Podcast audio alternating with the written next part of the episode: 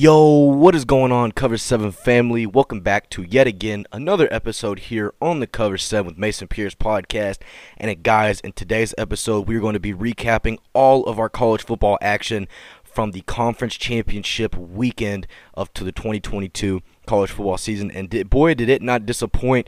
Caleb Williams goes up against the Utah Utes in the Pac 12 championship game. Max Duggan and the unbeaten Horned Frogs take on Kansas State, the 10th ranked Kansas State Wildcats, in a battle for the Big 12. We had Purdue and Michigan in the Big 10. And then to wrap it all off, we had Clemson and North Carolina in the ACC championship game. But before we start talking about all those games we had going on during this weekend, I first want to ask all to please make sure that you are like, commenting, sharing, rating, do whatever you, do whatever you can. And I mean, it means the absolute world to me. Just make sure you continue to spread the Cover Seven podcast so that everybody can stay up to date with anything college football and NFL related. And also, I love for them to join our little community we got going on right now. It may not be the biggest, but man, I can't wait to continue to grow with y'all and just continue to just talk college football and NFL with y'all guys. So anyway, you know, enough talking. Like I always say, I don't want to waste y'all's time. Don't want to waste my time either. So let's get right into today's episode and to kick off all of our games. Unfortunately, we didn't have any on Thursday or Tuesday or Wednesday. You know, MACtion's over with for the most part. We did have one Maction game, but that was due because it just absolutely got snowed out in Buffalo a few weeks ago, so they had to replay that on Friday. But we're not going to really talk about that game. Buffalo did beat Akron, so in case any of y'all are wondering, Buffalo beat Akron. I know I talked a little bit about it in the preview. But um, anyway, you know, actually to get to our conference championship games, the first conference championship game I want to talk about, we're going to go to Friday, and we're going to have a, one of the more underrated group of five conference championship games, and this would be the Conference USA championship between North Texas and UTSA. Now, UTSA, despite being ranked 24th in the AP poll, they would actually not make it into the top 25 into the college football playoff rankings. And you could definitely tell that made UTSA have a little bit more of a chip on their shoulder going into this game against North Texas, which last year, I remember reading something, but North Texas was like one of UTSA's only losses last year. So obviously they're going to want to avenge that loss. And it was kind of funny enough. I saw a little bit of chirping between UTA or UNT fans and then UTSA fans because you know Texas rivalry. It's always going to happen. But um, in that game, man, it was just absolutely UTSA's ball game from the entire start to finish. You know, a ton of credit needs to be given to senior quarterback Frank Harris, who has really helped put this UTSA football program where they're at now. I mean, what he's been able to do so far is, you know, during his career at UTSA is something that doesn't get talked about enough, and I definitely feel like it doesn't because he should definitely be up there in terms of you know one of the best Group of Five quarterbacks in the nation. And well, in his final conference championship game, and you know the game that would ultimately give UTSA back-to-back conference championship wins, Frank Harris will go 32 for 37, 341 yards passing with four touchdowns on the day, and then also for UTSA in the receiving game. Zakhari Franklin, a senior out of Cedar Hill, he would absolutely ball out, would have 144 yards receiving and three touchdowns as well, as UTSA would go on to literally run, you know, pun very much intended when talking about the Roadrunners, 48 to 27 over their in-state conference foe. North Texas, and man, what a season it's been for UTSA. I fully expect them now to be in the top 25 in the final rankings for the college football playoff. And, you know, honestly, I'm really excited to see where this UTSA program goes forward. Obviously, losing Frank Harris next year is going to be kind of detrimental because he's had such good good quarterback play for them these past few years. But, man, just what another great season it's been for the Roadrunners. Now, y'all, as you all know, our first major conference championship game to kick us off here in conference championship week. We're going to go out to Las Vegas at Allegiant Stadium as we're going to have the Pac 12 championship game between the 11th ranked Utah Utes, who have a banged up quarterback in their own, and Cameron Rising, taking on the fourth ranked USC Trojans, led by their Heisman. Pretty much, I think, right at this point, you can say Caleb Williams has the Heisman Trophy, taking on their Heisman Trophy winning quarterback, Caleb Williams. And well, in this game, it was a quick start for the Trojans. As to kick it off, they would get to a quick 17 to 3 lead over the Utah Utes. Caleb Williams was having no problems throwing the football all over this Utah secondary, and also had a really just amazing highlight run where he just completely was juking everybody out. You know, was able to get down into the red zone of Utah. But the Utes, if there's anything we know about this football program, they do not quit. And towards the end of the first half, they started to claw back into this game as they would put up 10 unanswered points going into halftime to tie the ball game up 17 to 7. And then right out of the gates in the in the second half, they're able to go down the field to get an early 24 to 17 win. Oh, or not 20, 24 to 17 win. Get a 24 to 17 lead over the Trojans in the second half. And you know, kind of the big story you're going to hear is you know Caleb Williams being banged up. You know, earlier in the game, he's it looked like he sliced. I think it was his pinky or thumb, which is obviously not a good thing, especially you know it's on your throwing hand. And then also he started to limp a little bit towards the end of the first half, which he continued to do in the second half, and he just did not look like himself whatsoever in the second half.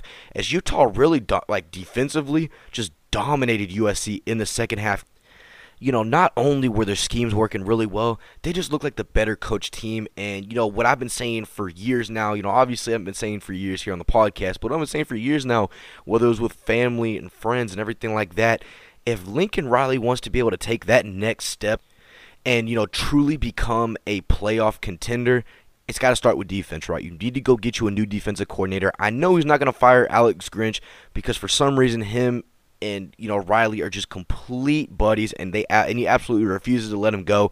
But after watching this performance against Utah, I think it's pretty much safe to say you need to move on from Alex Grinch. It's time to go find you a new, you know, new coordinator. You have no excuses now at USC because you win the transfer portal, got you yourself a pretty a Heisman winning quarterback at this point. You also went out went out and got you a ton of skill position players. You know, went out and got the Biletnikoff winner from last year and Jordan Addison. Went out and got you a star wide receiver from OU, who came over with you. You know, there's no excuse for Riley to have not won this game, right? But Utah, they may not have the biggest star name players. They may not have, you know, the biggest accolades and everything like that. But they wanted this game. They wanted to win this game, and it showed absolutely. Cameron Rising, who, despite was banged up going into this game and took one of the hardest hits we've seen all year here about the midpoint in the game, he absolutely dominated 22 for 34, 310 yards passing with three touchdowns and zero interceptions on the day. I mean, just what a game by Cameron Rising, truly cementing himself as one of the most clutch quarterbacks in Utah history. And also, you know, we are talking about the passing game and everything like that, but the run game was really key for the Utes in this game as Ja'Quinden Jackson, the former Texas quarterback who had a great career at Duncanville, went to UT in hopes of being able to potentially become the starting quarterback for the Longhorns. That never worked out. Went to Utah in hopes of being able to become their starting quarterback. Gets beat out by Charlie Brewer, and you know backs him up last year, and now he's behind Cameron Rising. So he decides to make the transition to go to running back, and well, it looks like that's going pretty darn well for him, as he would have 13 rushing attempts on the night for 105 yards rushing and two touchdowns. I mean, just what a game by Ja'Quinden Jackson, the former, you know, high school star quarterback coming out of Duncanville. Um, Bernard would also have himself a pretty good game as well. 11 carries for 88 yards rushing and one touchdown.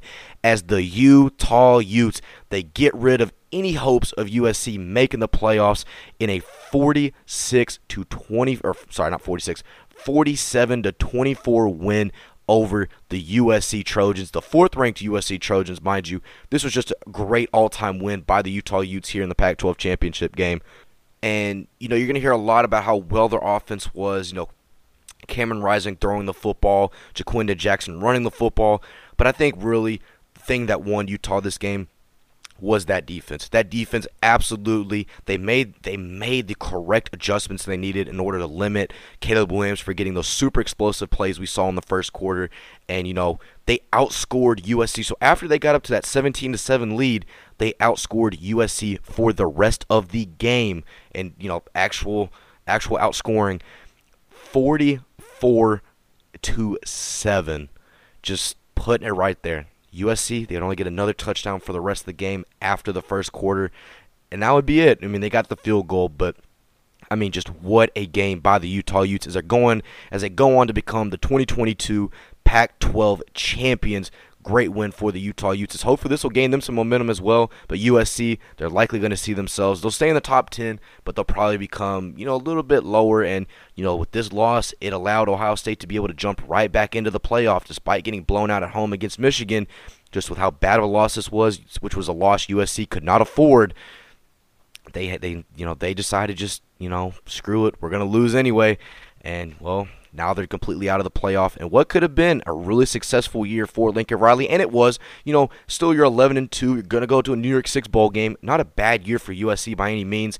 But this year had so much potential. But the defense, which has been their Achilles heel for this whole year, is what ultimately would also help cost them in this game. So, anyways, y'all, that would wrap up all of our college football uh, conference championship games on Friday. So now let's get over to Saturday as we had some pretty big matchups, some pretty big matchups, and to kick it all off at 11 a.m., you know, bright and early we had Deuce Vaughn and the 10th ranked Kansas State Wildcats traveling down to Arlington, Texas to take on the third ranked TCU Horned Frogs, who have a Heisman candidate in and of themselves in their senior quarterback, Max Duggan. You know, the Horned Frogs only had to take about a 25 minute drive, you know, down down 30 so it really was not a bad drive for them. Kansas State had to go a little bit farther, so it was going to be more of like a home game for TCU.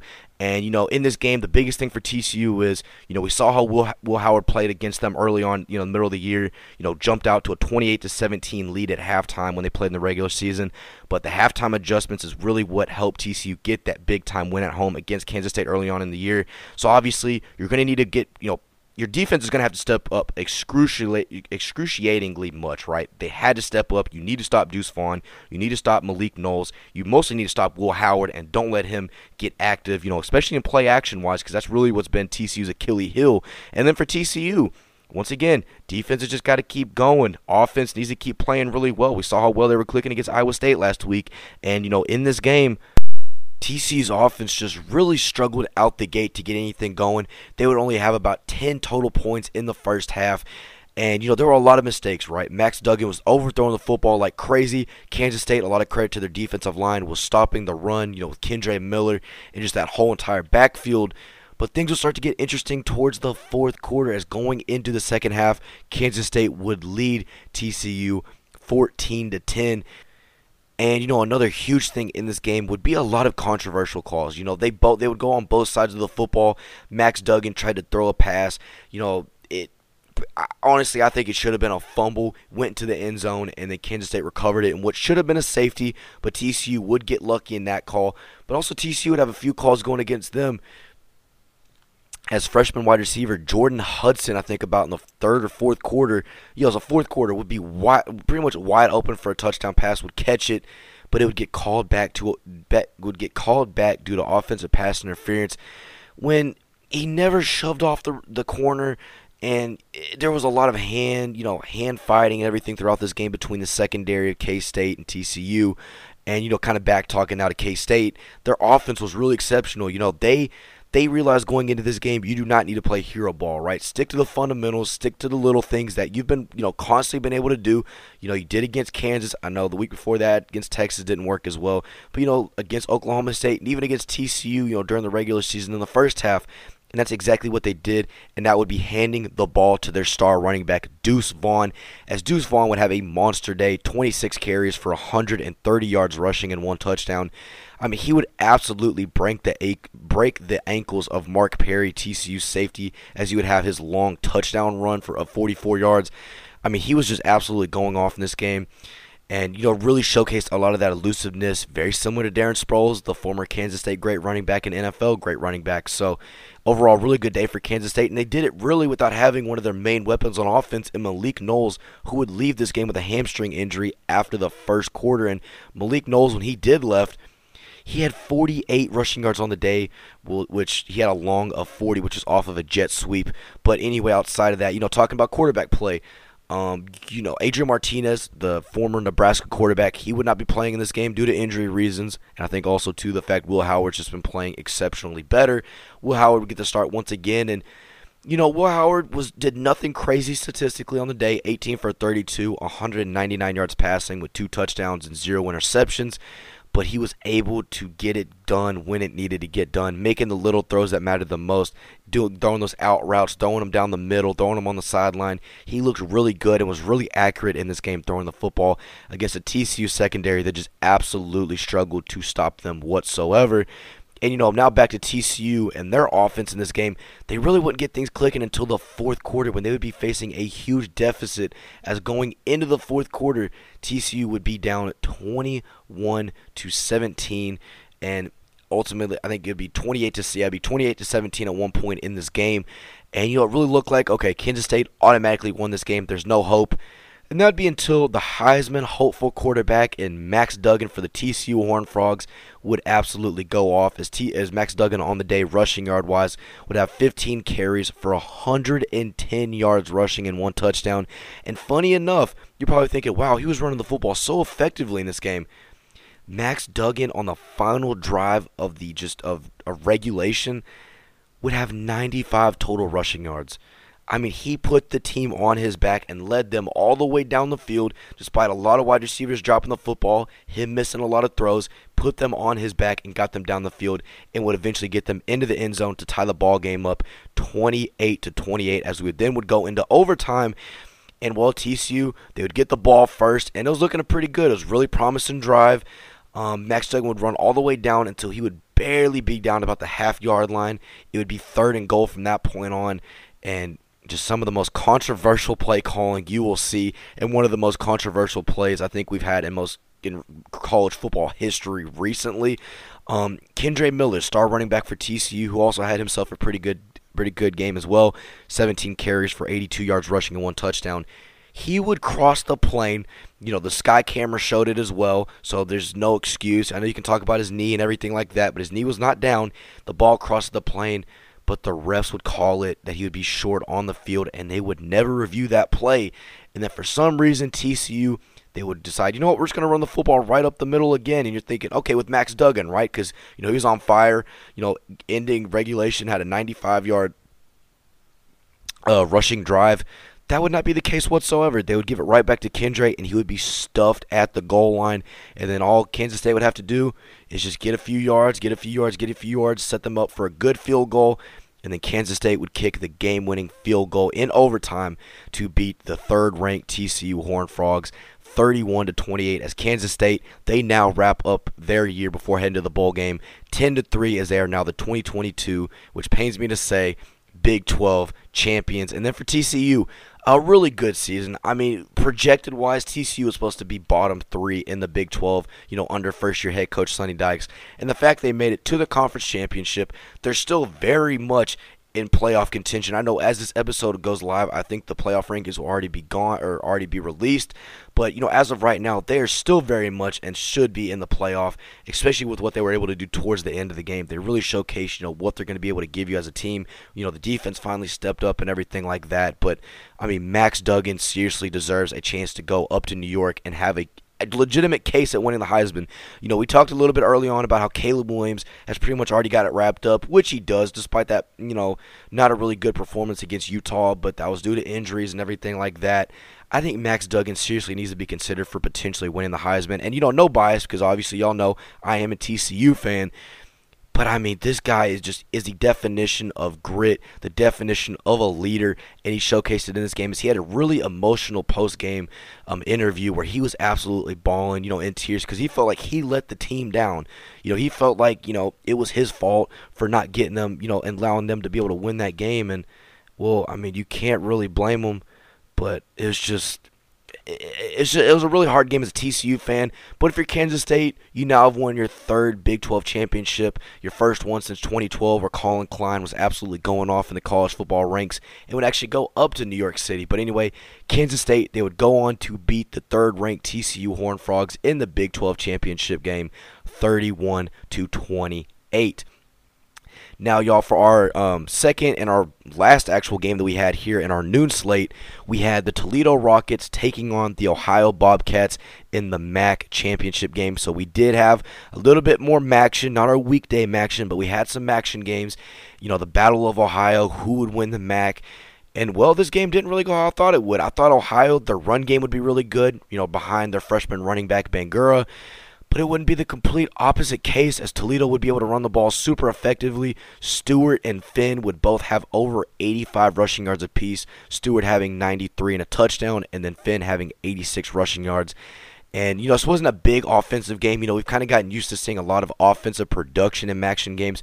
But there would only be a total of 24 points in this game. But the defense of Toledo would do a really good job of holding that really good Ohio offense as Toledo would go on to win the MAC championship game here in the 2022 college football season 17 to 7 over the Ohio Bobcats, who I thought should have easily won this game, but a ton of credit to Toledo as they now uh, finish off, I guess you could say, their regular season eight and five, and then for Ohio, they now wrap up their year nine and four. Still a really good year, seven and one in conference play, but obviously it's got to sting a little bit considering the fact that this was a game that they definitely should have won. So anyway, Toledo they would go on to win the MAC championship game.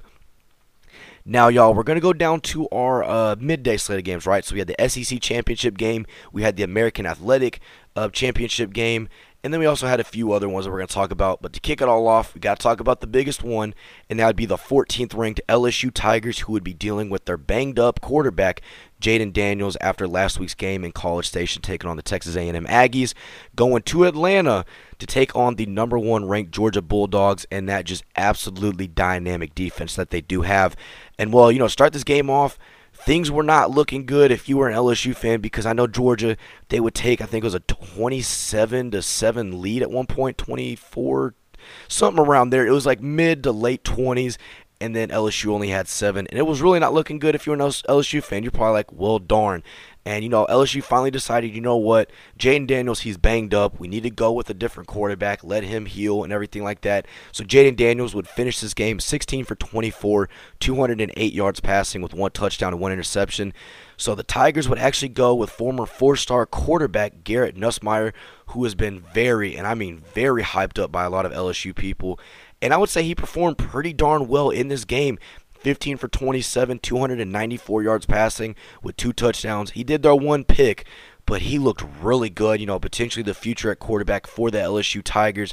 And, you know, since we're talking about quarterback play, we obviously have got to talk about the counterpart in this game in Georgia's Stetson Bennett. Now, biggest thing you're going to hear about Stetson Bennett is the fact that okay, well he's you know system made, right? Obviously under you know that offense has got so many dynamic weapons. It's got to be easy, which in a sense you are right he played really well in this game. Did not make any sort of big big time mistakes. 23 for 29, 274 yards passing with four touchdowns and zero interceptions. Just an absolutely electric game by Stetson Bennett. But what would make it even better would be the run game of the Georgia Bulldogs. Kendall Milton, Edwards, and McIntosh would both with all of them would have 113 rushing yards for Milton, 77 for Edwards, and 55 for McIntosh, who would have two rushing touchdowns of his own. As the Georgia Bulldogs would just completely decimate the LSU defense in this game. I mean, they just they did it without any type of just difficulty, right? Did it with ease. I mean, the run game was fantastic, having a total of 255 yards rushing on the day. They held LSU to only 47 rushing yards on the day. Now, receiving wise, uh, oh, I'm trying to remember what his name properly is. My bad. Uh, Malik Nabers, he would actually have a, you know, receiving wise, LSU had a pretty good game. Malik Nabers, five receptions for 128 yards receiving and one touchdown. And then a guy that was, you know, potentially was supposed to be a Biletnikoff Award, you know, uh, front runner to begin the year, if you want to say that. Also was supposed to be a really big wide receiver in the SEC. Kayshon Boutte, who has struggled a lot this year, whether it was due to injury issues, not getting the ball enough, he would have a really good game against the Georgia Bulldogs. Showcased a lot of that NFL potential that we've been waiting to see from him six receptions for 107 yards receiving and one touchdown. But ultimately, despite you know having a pretty good passing game for LSU, it would just be too little too late as the Georgia Bulldogs would go on to roll past the LSU Tigers in the SEC championship game 50 to 30 as Georgia they finished their regular season undefeated at 13 and 0 and the LSU Tigers they fall to 9 and 4 and in the 2022 college football regular season campaign with two straight losses. And obviously you can credit a lot of that to the fact that you know the defense not defense the offense was kind of banged up you know losing your starting quarterback Jayden Daniels was you know doesn't help whatsoever. But I mean, just Georgia right now clearly should be the national championship favorite, and they proved it once again in this game as they would absolutely demolish this LSU team. Now, y'all, for our next conference championship game, we're going to go talk about. We're going to go down to New Orleans, Louisiana, as we had the 22nd ranked UCF Knights taking on the 18th ranked Tulane Green Wave in the American Athletic Conference Championship game. And you know, you know what you're going to get out of Tulane, right? You're going to get a really good run game with Tyjae Spears. You're also going to get some pretty underrated uh, wide receivers and Watts and Wyatt, and then quarterback play with Michael Pr- Michael Pratt has been absolutely fantastic this year so far for the Green Wave. And then obviously they have one of the best defenses in all of college football. And then for UCF, their starting quarterback, John Rhys Plumlee, would be a little bit banged up going into this game, which is not something you really want to have. So, you know, they were going to have to rely on a lot of their outside weapons. And, you know, in this game, Tulane would get off to a pretty darn good start. You know, at the end of the first quarter, they would lead UCF 10 to 0, and going into half would lead the Knights 17 to 7. Michael Pratt in this game just was absolutely phenomenal. Outside of having one interception, he was pretty much darn near perfect 20 for 33, 394 yards passing with four touchdowns, and then that one interception we talked about. But man, oh man, Tyjae Spears. This guy's name needs to get talked a lot about. I mean, absolutely needs to be needs to be discussed as one of the best running backs, you know, at least in the group of five ranks, let alone all of college football. As Tyjae Spears would have 22 carries for 200 yards rushing in this game for one touchdown. After having a great performance last week against Cincinnati, he backs it up once again and is able to go up against a UCF team and just absolutely run all over them. We saw Navy do it, you know, a few weeks ago against the Knights. And then for receiving wise, I mean, man, Watts and Wyatt, the two wide receivers I was talking about a little bit ago, Watts would have 134 yards receiving in this game with a touchdown, and then Wyatt would have five receptions for 110 yards receiving and two touchdowns as well. As a Tulane green wave will beat the bad boys of the American Athletic Conference. You know, the guys are going to be going to the Big 12 next year. They beat UCF 45 to 28 as Tulane. They now improve on the year 11 and 2. And then for UCF, really disappointing end of your year, right? You know, obviously that loss against Louisville early on in the year was very skeptical because at the time a lot of us were like, you know, Louisville's really not that good. We saw kind of later on in the year they started to emerge a little bit more, especially that big time win they had against Wake Forest. But, you know, losing against a Navy team who offensively you should not be struggling against whatsoever because in that game against Navy, Navy only threw the football once and didn't even complete that pass.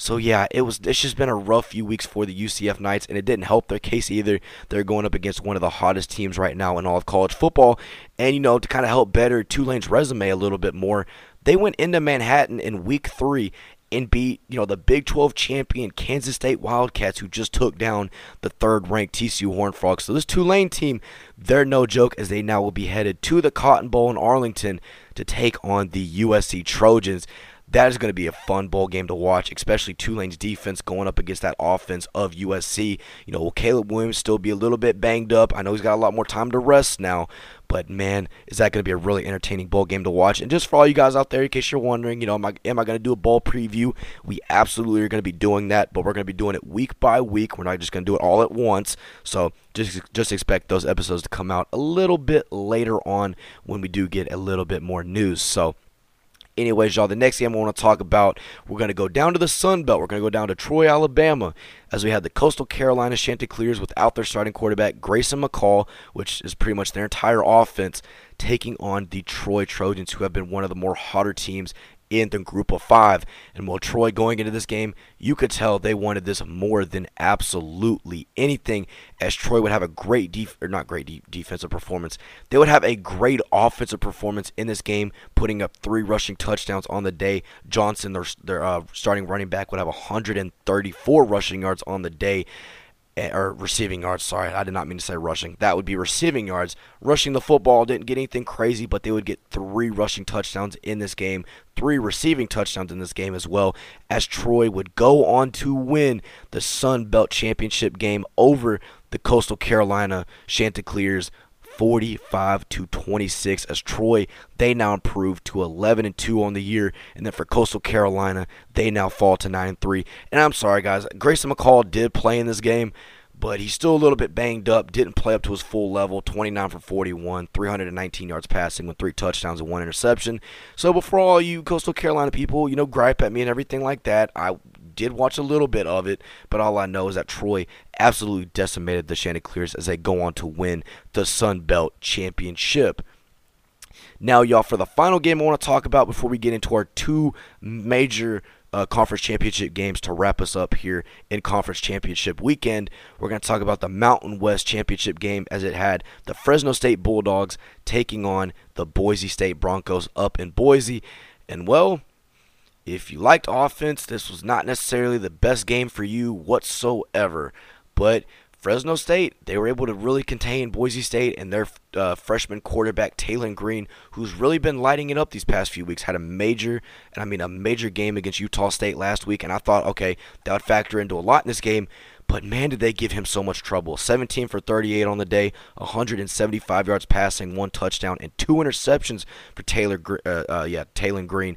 As the Fresno State defense was absolutely huge in their win against the Boise State Broncos up in Boise. Now, it also helped too that Fresno State was able to get a punt return for a touchdown as well. So that always is something good to have too. As Fresno State would go on to win the Mountain West uh, Mountain West championship game, 28 to 16 over the Boise State Broncos as the Fresno State Bulldogs finish off their regular season campaign 9 and 4 and then Boise State they wrap up their their year with the same record at 9 and 4 so great win for Fresno State as they're able to win the Mountain West now, y'all, for our next game that I want to talk about, we're going to go to Charlotte, North Carolina in the ACC Championship game as we have the ninth ranked Clemson Tigers taking on the 23rd ranked North Carolina Tar Heels. And well, is a tale of two offenses that can be really good at times and then uh, they can, can also be really bad because with Clemson, with DJ Uiagalelei, you're pretty much getting just a complete eight ball, right? You, you're never going to know what you're going to get out of him. One game he's going to look like a Heisman contender, and then the next he looks like your scout team quarterback. And then for North Carolina, you know, you know what you're going to get out of Drake Maye, but do you know what you're going to get out of out of, the rest of your other offensive pieces.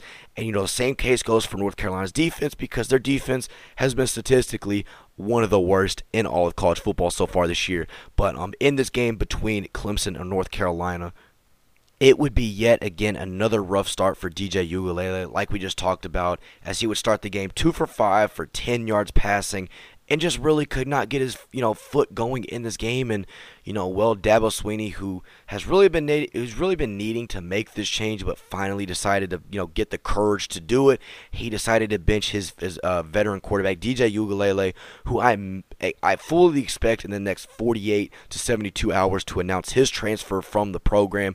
But they would go with five-star quarterback Cade Klubnik, and you know, well. That seemed to be a pretty darn good decision for the Clemson Tigers as Cade Klubnik in this game would absolutely go off pretty much darn near perfect 20 for 24 279 yards passing with one touchdown and zero interceptions really helped give this Clemson offense a lot of energy that you know they haven't had the entire season under DJ Uiagalelei and you know rushing wise wasn't their most effective game. Will Shipley only had 18 rushing yards on the day, but they would have three rushing touchdowns as Cade Klubnik would actually uh, lead them in rushing yards with 30 rushing yards and a touchdown as well. And I mean, man, just the offense didn't do anything crazy in this game, right? That you know they weren't exceptionally great or anything you know outstanding. The defense was really well against Drake Maye and the North Carolina offense. Drake Maye really struggled in this game. Obviously, his offensive line really couldn't block that well, but also too just never really could get anything going. As you'd go 26 for 42, 268 yards passing with zero touchdowns and two interceptions in this game. Not so good for a guy that we thought a few weeks a few weeks ago would have been a Heisman candidate. And well, Joshua Downs, who I think is going to be a great, you know, uh, a wide receiver in the NFL, he had himself a pretty good game, but that was really it in terms of North Carolina offensively. 11 receptions for 100 yards even. And that would really be the sum of the whole story. Clemson's defense would just shut out that North Carolina offense as Clemson would go on to win the ACC championship game 39 to 10 over the North Carolina Tar Heels as Clemson they now finished their regular season 11 and 2 and are now going to be taking on Tennessee in the Orange Bowl so it will literally and figuratively be the Orange Bowl between two schools that main colors are orange in the Orange Bowl. So that'll be a really fun game to watch. And we'll discuss that bowl game when the time does come. But anyway, Clemson is able to win the ACC championship game over the North Carolina Tar Heels. Now, guys, for our final conference championship game that I want to talk about and you know just the final conference championship game in general, we're going to go up to Indianapolis, Indiana at Lucas Oil Stadium as we had the Big Ten championship game between the Purdue Boilermakers, who, you know, luckily enough, had a literally literal Week 13 miracle in the fact that Nebraska beat Iowa, allowing for Purdue. To, all, all they had to do was go and beat Indiana on the road, which they did, and they would clinch the Big Ten West and a chance to win the Big Ten championship game. But they had to go up against a pretty darn good offense in the second-ranked Michigan Wolverines, and well, the offense of Michigan continued to look pretty good. J.J. McCarthy, who didn't have to throw the football that much. You know, we saw him throw it a little bit more against Ohio State last week, but definitely it helps when you've got a really good number two running back in Donovan Edwards. You know, Heisman hopeful running back Blake Corum. He's out for the rest of the year. You know, he had season-ending surgery a day before the game, so Donovan Edwards will be the starting running back going forward. You know, also into the playoff and well, in these past few games, Donovan Edwards has really shown that, hey, I think him and Blake Corum can be a really good 1A, 1B tandem, as Donovan Edwards would once again have another 150 plus rushing yard game, 25 carries, 185 yards rushing, and one touchdown. Just an absolute monster of a game for Donovan. And as um, Gus Johnson likes to call him, the Don. So I guess that's his new nickname now. You know, very, you know, all credit goes to uh, uh, Gus Johnson for that. JJ McCarthy, like I talked about, really didn't have to throw the football that many times. You know, only had 17 attempts, but would go 11 for 17, 161 yards passing with three touchdowns and one interception. As you know, this game really, the score doesn't show it as much, but this game was really close through three quarters of football, right? Because after three quarters, the score would only be uh, 28 to 16, which in terms is a pretty close game. There are a lot of points where it, you know Purdue really could have taken the lead in this game, but you could also say a lot of coach coaching issues, going for a field goal in times when you really should have gone for a touchdown. Um, Aidan O'Connell, for the most part, you know, especially start the game was really good, but would finish the game really rough, throwing two really costly interceptions, especially when they were backed up into their own end zone, and he threw a pick, and that pretty much just all momentum swung to Michigan at that point as Aidan O'Connell will go 32 for 47, 366 yards passing with zero touchdowns and two interceptions. Not that great, but overall, you know, Purdue did have one bright spot on offense, and that would be Chuck Swizzle, aka Charlie Jones, the Iowa transfer, who has balled out this year for the Purdue Boilermakers and truly a guy that, that I think will be a finalist for the Biletnikoff Trophy, he would have himself a really good game. 13 receptions for 162 yards receiving. Didn't get a touchdown, but man, you can just see all the potential this guy has. He looks like a very, he's, he's a little bit smaller than Cooper Kupp, but he has that same athletic ability as Cooper Kupp. Guys like Adam Thielen, Jordy Nelson. I mean, this guy really can, I think he can be really something special in the NFL, especially at the slot and even returning the football. But Charlie Jones would really be it offensively for for the Purdue Boilermakers as Michigan would have a really strong fourth quarter to win the Big Ten championship game for back to back years as they once again now are going to clinch a spot in the college football playoff 43 to 22 over Purdue in the Big Ten championship game. As Michigan they still remain undefeated at 13 and 0 and Purdue they now wrap up 8 and 5 still a good season for the Boilermakers. They were able to make the Big 10 championship game. Obviously it didn't go the way that they wanted it to but for Michigan, it was another strong offensive performance as now they're going to be looking ahead to the college football playoff and waiting to see who they will take on. And I mean, man, this college football playoff is going to be really interesting. We'll talk about that obviously here in about a week or two. But guys, that is going to wrap up all of our conference championship game weekend recap and games that we had going on. It was an amazing weekend of football. We saw a lot, and I mean a lot of upsets. Utah over USC to kick it all off on Friday night. Kansas State over the TCU Horned Frogs in an absolute thriller of a game, which I was at, which pains me a lot because I'm a TCU guy. But man, hats off to Kansas State and what they were able to do. But anyway, guys, I hope y'all were able to really enjoy today's uh, recap of all of our conference championship games. Make sure you like, comment, share, rate. Just do whatever you can to make sure that we continue to grow the Cover 7 podcast so that everybody can stay up to date with anything college football and NFL related. Now, guys, just so you know, we probably won't have a preview coming out for next week, but we will have Catching Up with College Football Episode 2 coming out, where we recap all of the off-season action going on in college football world. So, guys, thank you so much, and I will catch y'all then. Peace, y'all.